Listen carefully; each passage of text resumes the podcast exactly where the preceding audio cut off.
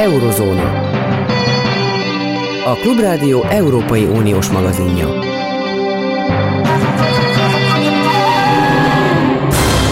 Jó napot kívánok, Zentai Péter vagyok.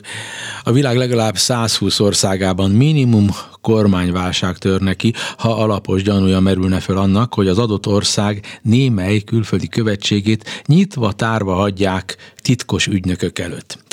A hazaárulás ez a legfelsőbb fokon, és ez erősen gyaníthatóan gyanúcs, gyaníthatóan megtörtént. Magyarország Taskenti követségén. Erre vonatkozóan elég részletes, de nem teljes beszámolót hallhatunk az előző nap Szent Iványi István Európa politikustól. Hitelesíti beszámolóját egyébként az a utóbbi napokban a külügyminisztériumba való beépülés sejtető több nyilvánvaló eset is. Szakszerű szakértői magyarázatot hallanak Krasznai Csabától, a Kiberbiztonsági Kutatóintézet igazgatójától. Azon nem túl szimpatikus újságírók közé tartozom, akik eh, prejudikálnak, és mindenáron a véleményüket nyilvánosságra akarják hozni. Most is ezt teszem. Én egyenesen egyfajta eh, nemzeti tragédiaként eh, vélem látni azt, hogy a Magyar Külügyminisztériumban virtuálisan jelen vannak orosz ügynökök, és simán tudják felhasználni a Magyar Külügyminisztérium legtitkosabb levelezéseit arra is, hogy miként folytassák a háborújukat, agressziójukat Ukrajna ellen. Ön, mint szakember, mit szól ehhez a felvetésemhez? Én sem örülök semmiképpen sem annak a helyzetnek, hogy az orosz titkosszolgálat vagy bárki más egyébként ilyen hálózatokban van. Viszont, hogyha egy kicsit végignézzük az elmúlt 20 év különböző kibertéri tevékenységeit elsősorban orosz részről, akkor azt lehet látni, hogy tulajdonképpen nincs ebben semmi meglepő. Nem is az első eset Magyarország történetében, hiszen a 2010-es évek elején volt már egy hasonló akció, de éppen idén februárban szedték föl, hogy Csehországban is egy hasonló hekkelés történt. Úgyhogy mondhatnám azt, hogy business as usual, igazából csak orosz dolgok, akik nagyon kíváncsiak arra, és itt jön egy ilyen feltételezés, valószínűleg mi történik a NATO-ban és az EU-ban, sokkal kevésbé Magyarország itt a lényeg, mint az a szövetségi rendszer, ahova tartozunk. Igen, mindazonáltal ön említi, hogy a 2010-es évek elején, és hogy más országokban is, ebben az esetben azt várná az ember, hogyha a múltból kell tanulni, és ráadásul ugyanannak a kormánynak a múltjából, amely most van a 2010-es évek elején, úgy tudom, ugyanaz a kormány volt alapvetően, mint most, akkor rendkívüli védelmi lépéseket kellett volna tenni, hogy ez még egyszer ne forduljon elő. Ehhez mit szól, amit most mondtam? Azt, hogy nagyon jó lenne, megint csak meg tudom erősíteni, hogy nagyon jó lenne, hogy ez így lenne, már csak azért is, mert 2013 óta van egy információbiztonsági törvény Magyarországon, ami alapján egyébként a külügyminisztérium külügyi hálózatok is, mint egyébként minden más közigazgatási hálózat kötelezően védendő, és eh, természetesen nagyon jó lenne, hogyha lenne ehhez szakember, lenne ehhez megfelelő technológia, lenne ez mennyiségű pénz, ami viszont a leginkább hiányzik ehhez, hogyha lenne egy olyan nagyon fontos politikai akarat, ami arról szól, hogy a kiberbiztonság, a kibertérből érkező fenyegetéseknek a, a e, komolyan vétele, ez valóban egy komoly nemzetbiztonsági kihívás. Ugye a Magyar Nemzeti Biztonsági Stratégia nevesíti a kibertéri fenyegetéseket, mint olyat, viszont szemben mondjuk sok országgal, nyilván az Egyesült Államokat tudnám mondani, de más országban is lehet ezt mondani. Valójában politikai felelős ennek a területnek nincsen olyan, mint hogyha mi a magyar kormányzat, zárójel hozzáteszem sok más hasonló méretű országgal együtt, ezt egy sokkal kisebb eh, kockázatnak tekinteni, mint néhány más dolgot. De, de ez azért érdekes, mert ugye eh, tényleg el kell ismernem, hogy nagy a szám, viszont kicsi a tudásom, azt viszont személyesen egy nemzetközi konferencián átéltem, megéltem, amint Észtország elnöke egészen precízen, és ez a 2009-10 körül 11-ben lehetett, szépen elmondta, hogy hogyan történt az első nagy igazi kibertámadás Észtország ellen, egy pici NATO tagállam ellen, és ugye bár a három balti ország, amelynek együttes mérete talán lehet akkora, mint Magyarországé, milyen szisztematikusan készült föl. Amit a csehekről mond, hát a cseheknél tudva levőleg voltak az utóbbi időben diplomata kiutasítások, sőt, most általában folyamatosan utasítják ki az orosz diplomatákat különböző kibertevékenységért, vagy úgymond kémtevékenységért. Nálunk tényleg, mintha ha, ha nem is lenne ez a történet a színpadon. Ez, ez, ez, ez nekem egy nemzeti tragédiaként jelenik meg, megismétlem önmagamat, mert nagy a szám. Hát örülök annak, hogy nem csak én vagyok ezzel így, de mondjuk én ezen a területen dolgozom 20 éve, úgyhogy na, az a nagyon nem meglepő, hogy az ember a saját területét nagyon fontosnak tartja. Nagyon változik egyébként ez a helyzet. Tehát ugye a balti államokat említette. Észtország esetében ugye 2007-ben beszedett e, kibertámadás, ez egy nagyon mély traumát jelentett az akkori államnak, amelyik ugye alapvetően a digitalizációra építette fel a saját gazdaságát. Ennek megfelelően az észt elnökök és észt miniszterelnökök nem csak akkor, hanem még most 2021-22-ben is minden egyes ilyen konferencián megjelennek, kiállnak, és azt mondják, hogy a kiberbiztonság fontos.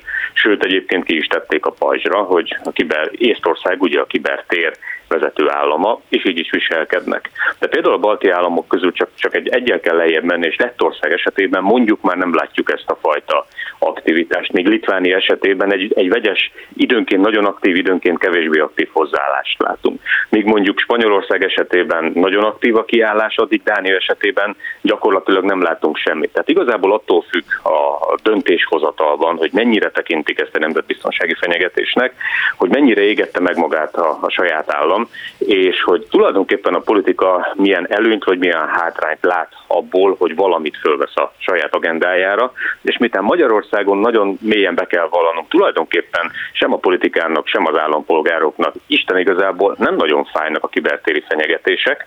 Innentől kezdve miért is ezt tennék elsődlegesen a fenyegetések listájának az élére?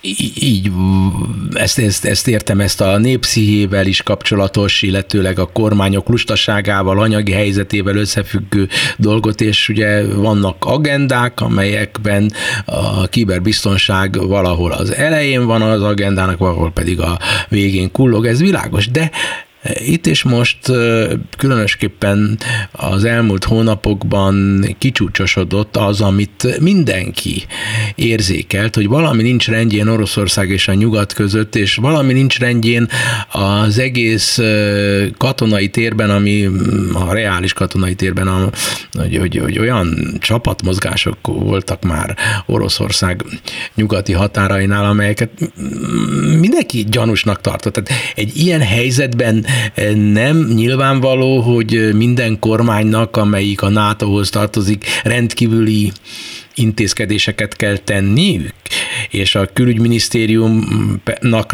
a külügyminisztériumoknak pedig pláne. Nem, ez nem nyilvánvaló? Hát itt ugye nem egy új történetről van szó, tehát mint ahogy az a, az ominózó cikkből is kiderült, itt egy hosszú, hosszú régóta fennálló probléma, eh, az, aminek a tűzoltása, illetve a megoldása eh, valahogy éppen úton van, és ezt kapta gyakorlatilag telibe ebbe az egész háború, de ugye az én szemszögömből nézve nagyon régóta foglalkozó az orosz kiberműveletekkel, gyakorlatilag nem túlságosan meglepő, hogy pontot pont akkor voltak. Úgyhogy egy háború előkészítése az alapvetően egy nagyon komoly hírszerzési tevékenységgel kezdődik. Ez a hírszerzési tevékenység, ez a mai világban leginkább a kibertérre tevődik. De ezt nem úgy kell elképzelni, hogy Moszkvában ülnek a hackerek, aztán próbálják megtalálni azokat a lyukakat, ahol be lehet menni, hanem ezek úgynevezett eh, humán feldrétéssel, humán hírszerzéssel is összefüggnek. Magyarul képzeljük el nyugodtan azt, hogy vannak olyan eh, különböző külföldi ügynökök, akik alapvetően szépen éldegélnek a célországban, akik ott üldögélnek a célországban, azok próbálják aktívan kihasználni eh, a kapcsolatokat, kapcsolatba lépni olyanokkal, akik a megfelelő helyeken dolgoznak, és nem feltétlenül kell őket úgy megvenni, mint ahogy Szlovákiában láthattuk ugye néhány héttel ezelőtt a felvételt, a szlovák elhárítás által készített felvételt, az olyan próbál egy, egy orosz eh, diplomata beszervezni egy eh, szlovák megmondó embert, hanem lehet megtévesztéssel is, lehet rávenni dolgokkal. És hát nem kell olyan nagyon messzire menni az informatikában ahhoz, hogy egy kellően jó eh, beszélő képességgel rendelkező valaki egy fél-három negyed évnyi, tehát nem egy rövid, egy fél-három évnyi előkészítés után azért valahogy rá tudja venni a megfelelő helyen dolgozó embert, hogy egy pendrive-ot csak be kéne dugni. Vagy tud olyan e-mailt küldeni, van olyan csatorna, amit csak meg fog nyitni. És igazából ez a bedugom, megnyitom, rákattintok, az az első lépés, ami bevezet az informatika világába, a számítástechnikai hálózatokba, és innentől kezdve a célzott támadásokkal tulajdonképpen teljesen mindegy, hogy Magyarország vagy az Egyesült Államok nagyon-nagyon lehet nehezen lehet mit kezdeni. Igen, ám de mi magyarok vagyunk, és minket a hazánk különösképpen érdekel, és mivel érdekel, ezért tudjuk, hogy az elmúlt években, az elmúlt 7-8 évben történt egy úgynevezett keleti nyitás, amelynek kedvezményezettjei között úgy gondoltuk, hogy mi Magyarország azok között vagyunk, és azért nyitottunk, hogy jó legyen nekünk, mégpedig olyan országok felé, amelyek valamikor a Szovjetunió részei voltak, nem csak, de a többségük. És és mondjuk kirgizek, üzbégek, azerbajdzsániak mindenképpen, és így tovább. Hát azért ezekben az országokban feltételezhetően csak úgy nyüzsögnek az orosz hírszerzés emberei, és hogyha ennyire nagyon nagy barátaink ezek, ezeken keresztül, az ottani magyar követségeken keresztül is gondolom megvan a lehetőség, hogy be lehessen jutni. Ott a legkönnyebb egy magyar diplomatával olyan kapcsolatot kiépíteni, ami esetleg a magyar diplomata sejtelmeiben sincs benne, hogy éppen őt beszervezik, és segíti akaratlanul is, vagy kész akarva az orosz hírszerzést.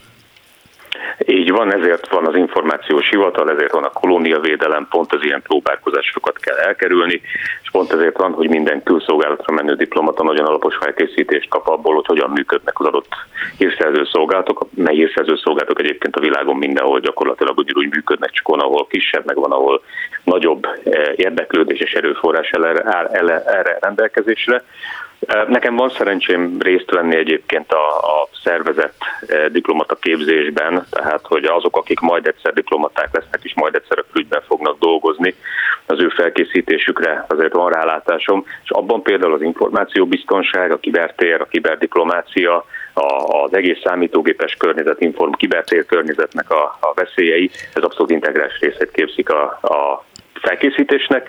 Nyilvánvalóan vannak, akik már kín vannak a külszolgálaton, ők lehet, hogy nem kaptak olyan mély felkészítést, mint amit mostanában adnak. Igen, ön nagyon jól készítheti föl a diplomatákat, sőt, mert nagyon diplomatikusan reagál, és ez az nem bánta, nem dicsérem őszintén, viszont engem akkor is izgat az egész úgy, ahogy van, mert ugyancsak az elmúlt években az én hazám, amely az ön hazája, rendkívüli szoros kapcsolatokat tartott fönn olyan eh, oroszokkal, akiknek a magyar kapcsolatai egészen homályosak voltak. Gondoljunk arra, hogy le is lepleződtek olyan emberek, akik meg tudták szervezni, hogy Oroszországban kikaphasson például magyar letelepedési kötvényt, és ki tudja, hogy milyen a személyazonosságon keresztül, lehet, hogy tegnap lettek olyan nevű és olyan című emberek, mert tegnap kitöltött a, az FSB vagy bármi, valakiknek az új személyazonosságát, és odaadták nekik a magyar letelepedési engedélyt, és ők letelepedtek a mi hazánkban. E, és en, emögött viszont nem egy véletlenszerű hiba dolognak kell lennie, hanem szisztémának kellett lennie. Hát a, a, a, mi tulajdonképpen, ha egy iráni, egy szír, egy izraeli titkos ügynök egy már teljesen más személyazonossággal simán kaphatott nem csak Magyarországon lepelepedést, hanem az Európai Unióban. Tehát tulajdonképpen Magyarországon keresztül egy egész hálózat akár fel tudta robbantani, mondjak ilyen nagy szavakat, mert nagy a szám, ugye az egész biztonsági rendszernek egy részét, ami összeköt bennünket, nyugat, úgynevezett nyugati országokat. Értem azt tudom mondani erre, hogy eh, nekem az Európai Unió kollégákkal, partnerekkel való együttműködésemet ez a helyzet finoman szóval nem könnyíti meg. de cserébe viszont soha az életben nem kellett semmilyen munkakapcsolatba lépnem szerencsére orosz vagy ex-szovjet térségben dolgozókkal, úgyhogy nem akarom minősíteni a, ezt a fajta hozzáállást, de én azt gondolom, hogy legalábbis az én kis környezetem és az én kis munkám mindenképpen nyugathoz köt, és nem látom azt, hogy bármilyen értelemben is bármilyen dolgom lenne keleti államokkal. Eddig Krasznai Csaba, a Közszolgálati Egyetem Kiberbiztonsági Kutatóintézetének igazgatója. Ebben a beszélgetésben utalás történt esetlegesen létező kettős könyvelésre, hogy létezik egy mély államszerűség, amelyik nem azt csinálja, mint amit a nyilvánvalóan áll, a, a, nyilvánosság előtti államhatalom mond és úgymond cselekszik, hanem teljesen mást. E, a Tehet Péter kollégám, aki kutató is ráadásul, és Németországban, Ausztriában, Olaszországban kutat, éppen a minap írt egy cikket, azt hiszem a Wiener Zeitungban, tehát egy osztrák kiadványban arról, hogy ha győz Magyarországon a kormány, akkor itt tulajdonképpen a mély állam győzelme fog bekövetkezni. Szervusz Péter, kifejtenéd ezt a gondolatot? Szervusz, üdvözlöm a hallgatókat. Hát ugye arról van szó leginkább ebben a Wiener Zeitungban írt írásról, hogy a Fidesz olyan mértékben megszerezte az állami intézményeket, hogy pusztán egy kormányváltás, ami persze üdvös lenne, nem biztos, hogy valóban a rendszer egészét meg tudná változtatni. Persze, hogyha egy alkotmányozó többség is létrejöhet az ellenzéki oldalon, akkor nagyobb lenne a változtatási lehetőség, de az ennek lehetősége eléggé minimális, hiszen a Fidesz ugyebár nem csak a kormányt jelenti Magyarországon, hanem gyakorlatilag az állam egészét is, hiszen minden egyes intézményben, mondjuk talán az igazság, így tehát a, a bíróságok kivételével, minden egyes állami intézményben a fideszesek ülnek, a médiát, a gazdaságot, a kultúrát teljes mértékben kontrollálják, és éppen ezért egy új kormány egy ilyen jelentős mély állami hatalommal találná magát szemben, ami akár a korrupciót is tovább tudná folytatni, hiszen ugye Magyarországnak a sajátossága nem az, pusztán, hogy korrupt ország, hiszen vannak korrupt országok még Magyarországon kívül, akár Ausztriában is ugyebár van korrupció, csak ott ugye azért következményekkel is jár ez. De a fő különbség nem is a következmények kérdése, hanem az, hogy Magyarországon a korrupció és a nem korrupció az azért is nehezen megkülönböztethető, mert nem arról van szó, hogy van egy maffia és van egy állam, amely egymással szemben áll, és esetleg néha érintkezik egymással, hanem az állam egész lett egy maffiává, tehát Magyarországon gyakorlatilag megszűnt az állam, és van egy mély állam, amely maffiaként tud akár egy ellenzéki győzelem után is tovább hatalmon maradni. Mm-hmm. Egyik rosszabb, mint a másik. Hogy akármi történik, a mély állam a mély állam marad. Ahol mély állam van, ott mély állam van.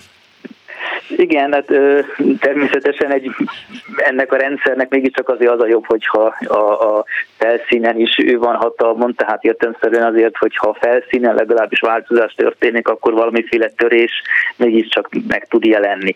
Hiszen ma éppen azért nincsen törés, mert a mély állam az a felszínt is uralja, innentől kezdve mindent ural.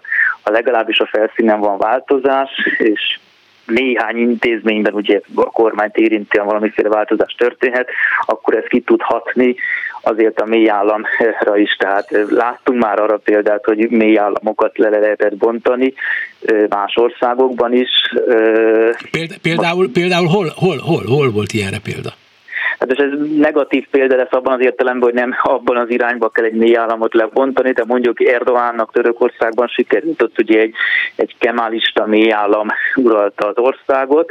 Most az, hogy egyébként kinek volt Törökországban igaza, azt hagyjuk ezen kívül, de ott egy kemálista mély állam uralta ugye Törökországot, amely gyakorlatilag mindenféle más politikai alternatívát mindig kizárt, és Erdoğan ezzel szemben egyébként először csak azzal, hogy megnyerte a választásokat, ez ezt a kemalista mély államot le tudta bontani. Mondom, az most teljesen mindegy, hogy ez egyébként egy üdvös dolog volt az eredményét tekintve, vagy sem. Tehát ezért meg lehet egy ilyet csinálni, de azért mondjuk Olaszországban is délen az állam intézményei, azok el tudtak szakadni mondjuk a maffia a társadalomban mélyebben gyökeredző valóságától, és végül már azért az állam intézményei Dél-Olaszországban inkább a maffia ellenfelei, és nem nyúlványai. Uh-huh. Egyébként Donald Trump kísérletet tett az én számomra pozitívabb szerepet bejátszó mélyállam felszámolására, de ott ez nem sikerült, és a mélyállamot ott talán nem negatív értelemben kell figyelnünk, hanem azt a rendszert, amitől Amerika Amerika, ugye? Azért nem mindegy, a mi állam az olyan rosszul is hangzik, de az nem minden esetben rosszul hangzó dolog, hanem olyan apparátus, amelyik ügyel arra, hogy azért lefogja annak a hülye elnöknek a kezét, hogyha hülye. Ez valóban csak ugye akkor azt nem is mély államnak kell hívni, tehát ugye Trump tudatosan hívta így ezzel a szóval, az nem mély államnak kell hívni, hanem valóban stabilitásnak, tovább működő állami ö, intézményrendszernek. És ugye a mély állam azért az mindig azt jelenti valamiféle rejtett hatalom, amely nem nyilvános. Az Amerikában az adminisztráció a folyamatos, és az nyilvános, tehát nincs valamiféle elrejtett hatalom. A mély állam mögött mindig ez van, hogy nem lehet pontosan látni, hogy egyébként milyen hatalmi összefonódások vannak. Tehát mondjuk az olasz, dél-olasz maffia az egy mély állam, hiszen azért nem tudjuk pontosan az összefonódásokat. Igen, hát ez a 70-es, 80-as években egészen drámai méreteket öltött, és vérfürdő volt Olaszországban, de ez a múlt, a jelen itt van, és arra vagyok kíváncsi, hogy a Wiener Zeitungban írott cikked, az valójában csak segít abban, hogy a nemzetközi közvélemény jobban megértse a Magyarországon történteket. Most először az én emlékezetem szerint az egész világ sajtó mer szurkolni, nem Orbán Viktornak, hanem az ellenzéknek. És ezt én nem úgy látom, mint valami összeesküvés, semmiképpen sem, hanem, hogy, hogy olyan nagy tétje van, a jelek szerint, hogy ez, ezzel mindenütt első helyen kell foglalkozni a magyar választásokkal. Te hogy látod ezt, ugye egészen Nyugat-Európa minden sajtótermékét szinte figyeled? Valóban van egyfajta nagy érdeklődés, bár az ukrán háború miatt talán ez nem is olyan nagy, tehát egyébként persze sokat foglalkoznak Magyarországgal, de az ukrán háború kérdése mégiscsak ural mindent, és azért továbbra is vannak olyan sajtótermékek Nyugat-Európában is, amelyek inkább Orbánnal szimpatizálnak, tehát mondjuk a svájci Weltwoche napilapnak épp a mostani heti számán a címlapon drukkol Orbánnak, hm. és Magyarországot valamiféle pozitív példaként említi, mondjuk hozzá kell tenni, hogy ez egy, ez egy egyértelműen szélső jobboldali heti lap, amely nagyon sok módon kötődik a, a Fideszhez, ugye a budapesti tudósítójuk az a Boris Kálnoki, aki a Matthias Corvinus kollégiumban van jól kifizetve. Tehát vannak azért nyugaton úgymond megvett újságírók és, és újságok, ahol drukkolnak Orbánnak, de azok, ahol akik komoly újságírók, azok valóban követik, és azt látják, hogy Orbán tényleg elszigetelődni kezd, hiszen most már a visegrádi együttműködésben sincs neki semmiféle szerepe, az ottaniak is elhatárolódtak tőle, és az pedig, hogyha Orbán teljesen nyíltan Putyin mellé áll, valamint Vucic mellé, tehát ugye a szerb elnök mellé, ugye egyébként Szerbiában is lesz választás most vasárnap, és Milorad Dodik boszniai szerb vezér mellé, akkor itt egy sokkal veszélyesebb orosz párti vonulat alakulhat ki, hiszen a visegrádi együttműködést persze lehet egy kritikusan nézni, de azt lehet mondani, hogy ez egy értékalapú vita volt bevándorlásról, melegházasságról és hasonló kérdésekről, ahol valóban sokféle elképzelés fölvethető. Ha viszont Orbán ennyire nyíltan Putyinnal és Vuciccal tud már csak szövetséget kötni, és így marad az Európai Unión belül, akkor ez egy valóban ez egy, ez egy jelentős veszélyt jelenthet az Unióra, és ezt minthogyha már akár a lengyelek is kezdenék felismerni, nem véletlen, hogy Lengyelországban is a korábban Orbánnal szövetséges erők azért egyre inkább elhatárolódnak tőle, vagy például Janez Jansa, szlovén miniszterelnök, akit Orbán szintén hosszig támogatott, azért már nem annyira tartott igényt, hogy a kampányában így segítse Orbán. Ugye Szlovéniában is egyébként lesznek választások most Péter, áprilisban. Péter, kis türelmedet kérem, folytatjuk mindjárt a beszélgetést. Eurozóna. A Klubrádió Európai Uniós magazinja.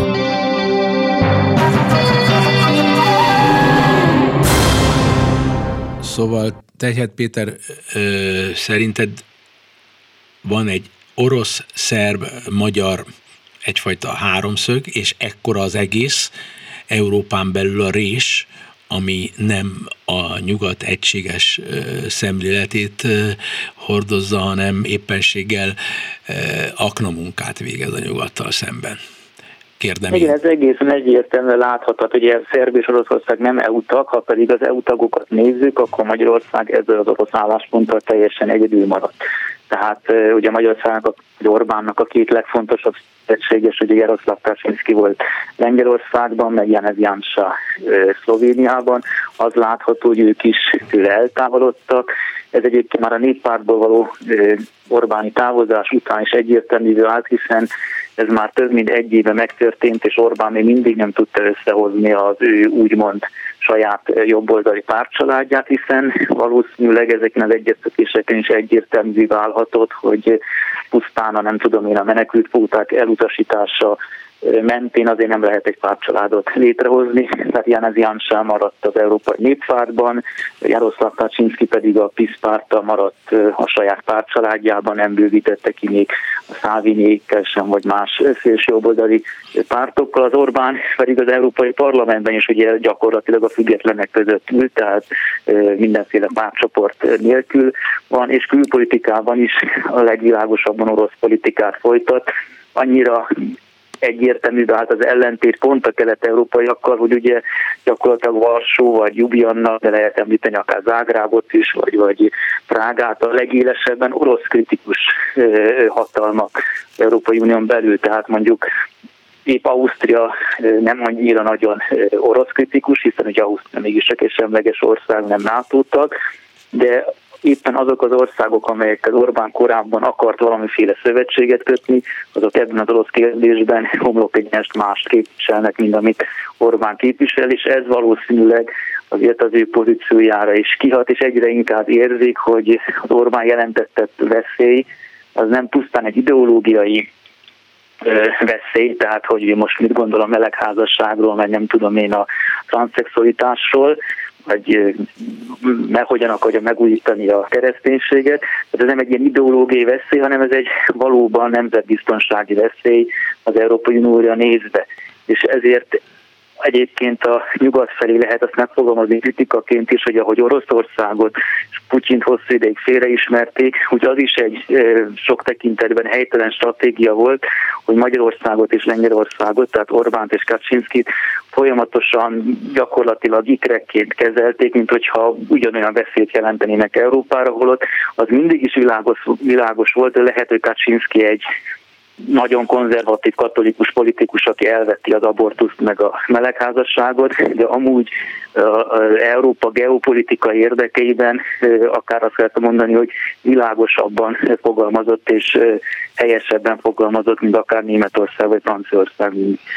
Igen, az elmúlt időszakra rányomta bélyegét Merkelnek ez a klasszikus háború utáni bevált német politikának a folytatás, ami németek vagyunk, mi mindenkinek jót akarunk, de ez már letűnőben van. Viszont mi a te tipped, hogy ugye két emberről tudjuk, hogy nem tudunk a fejükbe látni. Az egyik az Putyin, a másik pedig Orbán Viktor. Na most szerinted mi van az ő fejében, hogy hogy, hogy fog tudni ebből a slamasztikából kikerülni. Tegyük fel, hogy megnyeri. Nem, akár megnyeri, akár nem. Mit fog ezt csinálni? Hogy, hogy lehet ezt az egészet? Netán érdekelt abban, hogy Bosz, Bosznia ügyében balkáni háború is legyen, és tulajdonképpen a zavarosban halászon, mert számára általában itthon is, külföldön is a zavaros helyzetek voltak a nyerők. Hát a fejükben én se látok, de az látható, hogy ők mindig zavaros helyzeteket szeretnek teremteni, tehát ebben az értelemben valószínűleg Orbán nem fog, ha győz százszázalékban elkötelez, elköteleződni Putyin mellett, és nem fogja, nem tudom én, érvényezni Magyarország felvételét a Orosz Föderációba, tehát meg fogja őrizni ezt a kettős beszédet, hogy más mond Magyarországon, mint külföldön, amit minimálisan neki NATO tagállamként teljesítenie kell, azt valószínűleg teljesíteni fogja, tehát nem fog mondjuk nyíltan vétózni, meg blokkolni, főleg azért is, mert azért érzi, hogy a nato belül ezzel már nagyon egyedül lenne, tehát nem, nem maradna semmiféle szövetségese, hiszen lehet, hogy ő számított arra, hogy esetleg Olaszország, vagy kicsit olyan orosz barát államok mellé állnak. Nem a NATO-ban Magyarország teljesen egyedül van, tehát ezért nem hiszem, hogy fog ő blokkolni, viszont informálisan tudja segíteni az orosz terjeszkedést, éppen ezzel hogy a zavarost növelni, valamint, hogy Magyarországon egy nagyon erős orosz párti hangulatot kialakítani, ukrán ellenes hangulatot kialakítani, és pont valóban az említett Balkánon van ez annak a veszélye, hogy Putyin szintén egy ilyen befagyott konfliktust felolvaszthat. Ugye ez a bosznián belüli szerb köztársaságról van szó. Az ottani vezető ottani szerb politikusok már egy év óta próbálják teljes mértékben destabilizálni az országot, és most már olyanokra készülnek, hogy teljes mértékben független igazságszolgáltatást, szervezetrendszert hoznak létre, tehát gyakorlatilag egy elszakadásra készülnek, tehát valami olyasmit akarnak megcsinálni, amit ugye Luhanskban és Donetskben az ottani oroszok támogatta szeparatisták csináltak, és ez a Milorad Dodik, aki ezen szerb szeparatizmusnak a fő alapja Boszniában, ez ugye Orbán Viktornak nagyon jó barátja, Orbán többször járt nála, Dodék is többször volt Budapesten, tehát van egy ilyen veszély, hogy az oroszok itt a Balkánon is próbálnak majd egy ilyen konfliktust, olyannyira, hogy Egyébként pont a szovjet titkosszolgálatnak a jelentéseiből azt lehet tudni, hogy már orosz nagyon sok orosz ügynök jár át ide ebbe a Republika Srpskába, ugyanis Nisben, ami egy szerb város, egy Dél-Szerbiában, ott van egy úgynevezett orosz humanitárius pont, hát nevével ellentétben alapvetően más feladatokat, feladatokat lát el, és ebből az orosz úgynevezett humanitárius központból nagyon-nagyon sok orosz ember megy át ebbe a szerb többségű boszniai területbe, és a szlovén titkosszolgálat azt írta, hogy gyakorlatilag egyfajta dosszá akarják változtatni Boszniának ezt a részét. Tehát bőven lehet, hogy itt is Orbán segítkezik egy konfliktus kirobbantásában, és értemszerűen Orbánnak az lehet a feladat, hogy az EU-t nagyon meggyengítse, hiszen az EU-nak lesz még a Balkánon is egy konfliktusa, közben ott van az orosz gáztól való függés kérdése, közben ott van az ukrán háború kérdése, közben jönnek a menekültek, akik ugye szintén egyfajta nyomást jelentenek az Európai Unióra, akkor azért ez tovább gyengítheti az ottani összetartozás, vagy akár gazdasági erőt is, és Orbán valószínűleg ezt a politikát akarná folytatni, hogy informálisan mindenütt az Európai Uniót veszélyeztető folyamatokat támogassa. És a, magyar nép túlnyomó többsége nincs tisztában azzal, hogy itt játék megy a tűzzel hazánkat illetően. Szomorú vagyok. Minden esetre köszönöm neked, Teset Péter, hogy mindezt elmondtad a viszonthallásra. És köszönöm viszonthallásra. Zsidai Viktor közgazdász és befektető írásait és szavait mindig nagy figyelem övezi, nem véletlenül. Legutóbbi szavai arról szóltak, hogy ha azt nézzük, hogy az elmúlt időszakban a reálbér Magyarországon szépen emelkedett, akkor a történet, a történelmünk túlzással szólva az elmúlt mit nem tudom, 10-15 év története arról szól, hogy akik tudják produkálni a reál bérnövekedés, azok győznek a választásokon. Jól idéztem Zsidai Viktornak a szavait, szervusz! Szép napot kívánok a hallgatóknak!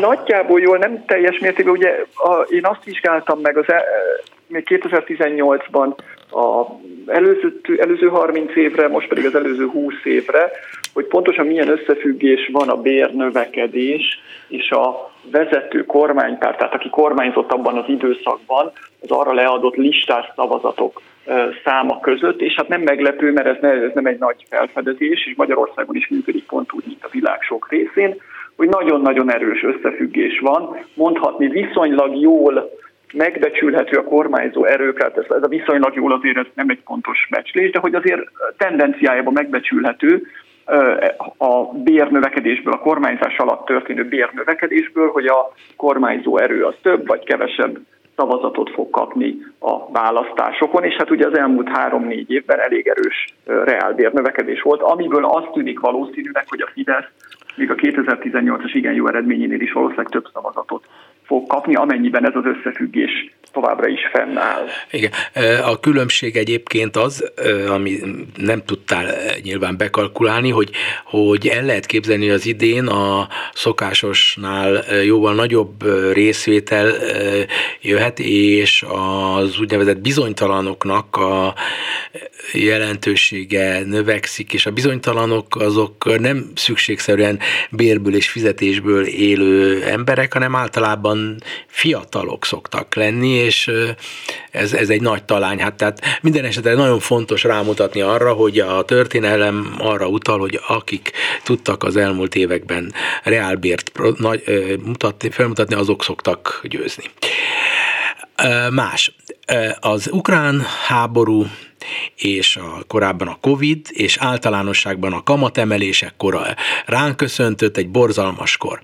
Függetlenül attól, hogy ki nyeri meg a választást, van-e számodra nyilvánvaló olyasmi a, a gazdaságpolitikában, pénzügypolitikában, ami bárki lesz is a következő években uralmon, az, az, az, azt meg, erősen megköti a kezét, és, és ez, a, ugyanazt kell csinálnia.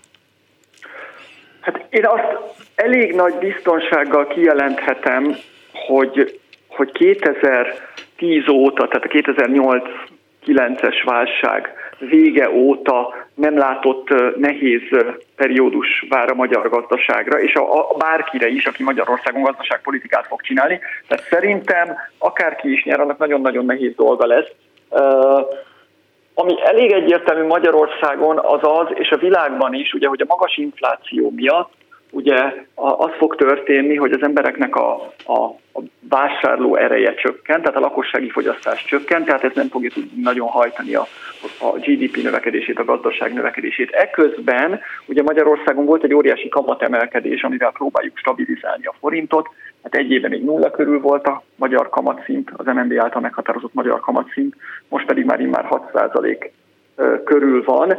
Ez a kamatemelési hullám, ennek több hatása van egyébként, legalább három hatását mindenképp hagy mondjam el. Az egyik az, hogy ez nyilvánvalóan lassítja a gazdaságot azáltal, hogy mondjuk a jelzálók hitelek iránti kereslet kisebb lesz, valószínűleg a vállalati hitelek iránti kereslet is kisebb lesz. Másrészt ugye az államadóság finanszírozását megdrágítja, tehát ez egy plusz teher Magyarországra.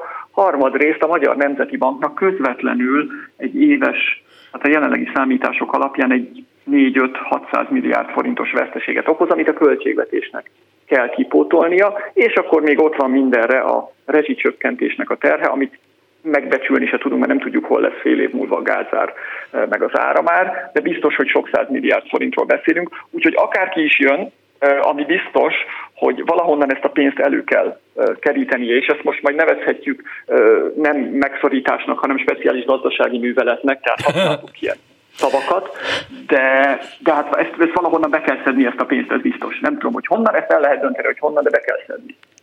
De mindig azt mondja, most is azt mondja a miniszterelnök úr, hogy, hogy, hogy mi, mi nem vagyunk azok a típusok, nem az a fajta vagyunk, aki külső forrásokat veszünk igénybe.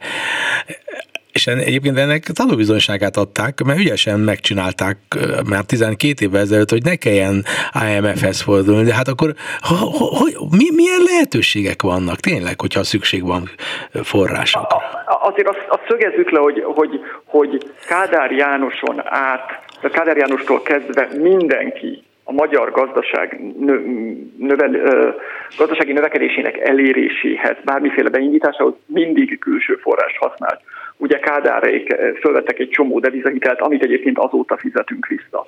Utána a 90-es években eladtuk a állami nagyvállalatainkat, privatizáltunk mindent, ugye ezáltal tudtunk bevonni tőkét. Utána a 2000-es években hiteleket, főleg devizahiteleket vettünk föl, vállalatok, lakosság, állam, mindenki, meg is lett az ára. A nagy különbség a 2010-es években az volt, hogy ezeket a külső forrásokat, amikből nőttünk, ezeket viszontatlan átutalásként adta az Európai Unió, de a minta valójában ugyanaz volt. Kívülről szereztünk forrást, aminek a segítségével növekedtünk. Ezt tudta megcsinálni a, a, az Orbán rendszer, ez egy nagyon-nagyon szerencsés történelmi pillanat volt, illetve volt még egy speciális trükkjük, illetve kettő, ugye a magánnyugdíjpénztári vagyonnak az elvétele, ami 3000 milliárd forint volt, óriási összeg, illetve mindenféle különadókkal gyakorlatilag a külföldiektől, külföldi banktulajdonosoktól, külföldi telekom, áramszolgáltató, stb. tulajdonosoktól vettek el pénzt. Tehát innen ezek voltak a forrásai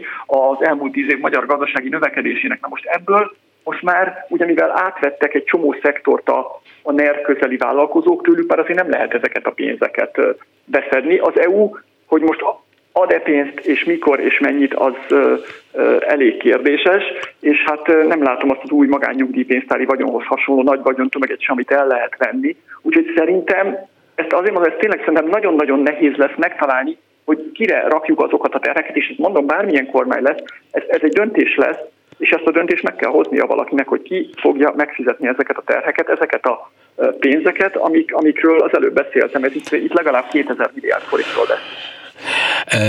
Most éppen Orbán Viktor legfrissebb interjúja is arról szólt, hogy az ország képes, ha jól politizál, akkor olcsó energiához jutni egyedül és ráadásul még nem engedi, hogy bombázzák az országot. Tehát, mint hogyha ő előlegezni, hogy a barátai, azok majd bombáznának bennünket, hogyha nem leszünk a barátai. De az egész annyira humoros egyúttal, másrészt pedig tragikus, és kíváncsi vagyok tárgyszerűen a dologra.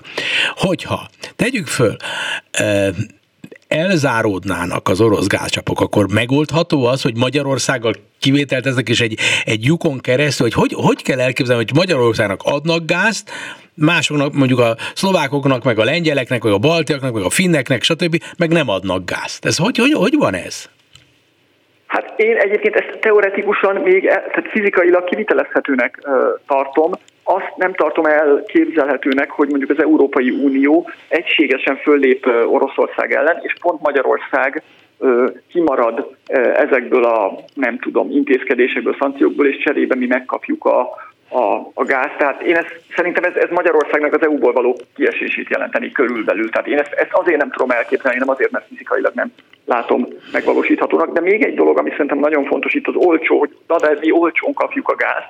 Ugye hát ez azért az elmúlt hetekben a vizsgálódásokból azért kiderült, ha bár nem nyilvánosak ezek a gáz szerződések, hogy nagyjából Magyarország pár hónap csúsztatással a tőzsdei áron kapja az orosz gázt, tehát valójában semmivel sem kapjuk olcsóbban, mint bárki más a gázt. Uh-huh. A, az, ha most az orosz nyugati gazdasági konfliktusnak a veszélyforrásait számba vesszük, akkor egy szakértő szemével nézve, melyek a leges legsúlyosabb olyan ö, kockázatai ennek a konfliktusnak, amelyekre nagyon ráfizethet nem csak Magyarország, hanem elsősorban az én kedvencem az Európai Unió. Ugye ez mindannyian tudjuk, hogy Európai Uniónak az energiaellátása jelentős mértékben függ Oroszországtól, ennek a leállítása, de én azt gondolom, hogy ez egy ilyen kölcsönös öngyilkosság lenne, tehát nyilvánvalóan lehet ezt mondani, hogy akkor nem adunk gázt az Európai Uniónak, csak ugye vezetékek hiány, másnak azt a gázt nem tudják az oroszok eladni. Tehát onnantól fogva nekik sincs ebből bevételi forrásuk. ezzel a saját gazdaságukat is totálisan romba döntenék, azon túl is, ami már most fog velük történni.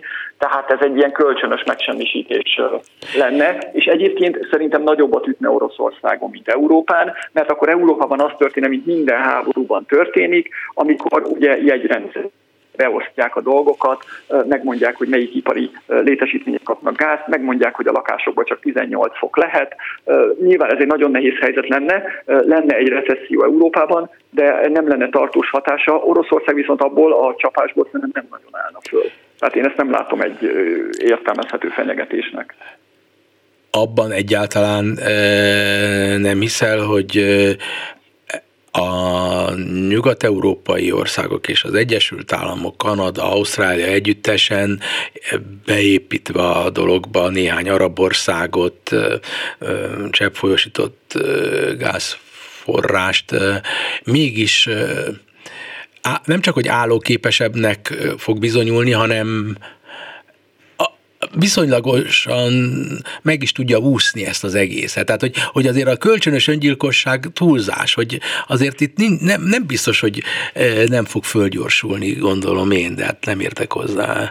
Az az igazság, hogy itt a, én is csak a, a szakértő kollégáimra tudok támaszkodni, LNG tehát a cseppfolyósított földgáznak a, az ügyében. Én úgy tudom, hogy nincsenek jelenleg olyan kapacitások Európában, amik lehetővé teszik hogy az egész Európának a, a orosz gázellátását kiváltsák. Tehát az én legutolsó információim szerint, és mondom még egyszer, hogy ebben nem vagyok nagyon komoly szakértő, úgy tűnik, hogy amennyiben csak a cseppfolyósított gázra támaszkodnánk, akkor mindenképpen valamilyen szinten valakiktől valamennyi időre meg kellene vonni, vagy le kellene csökkenteni a gáz, gázfogyasztást, részben a lakosság, részben az ipar számára, tehát ez valószínűleg télen hidegebb szobákat és részben leálló bizonyos ipari területeket jelentene. Mondom, én így tudom.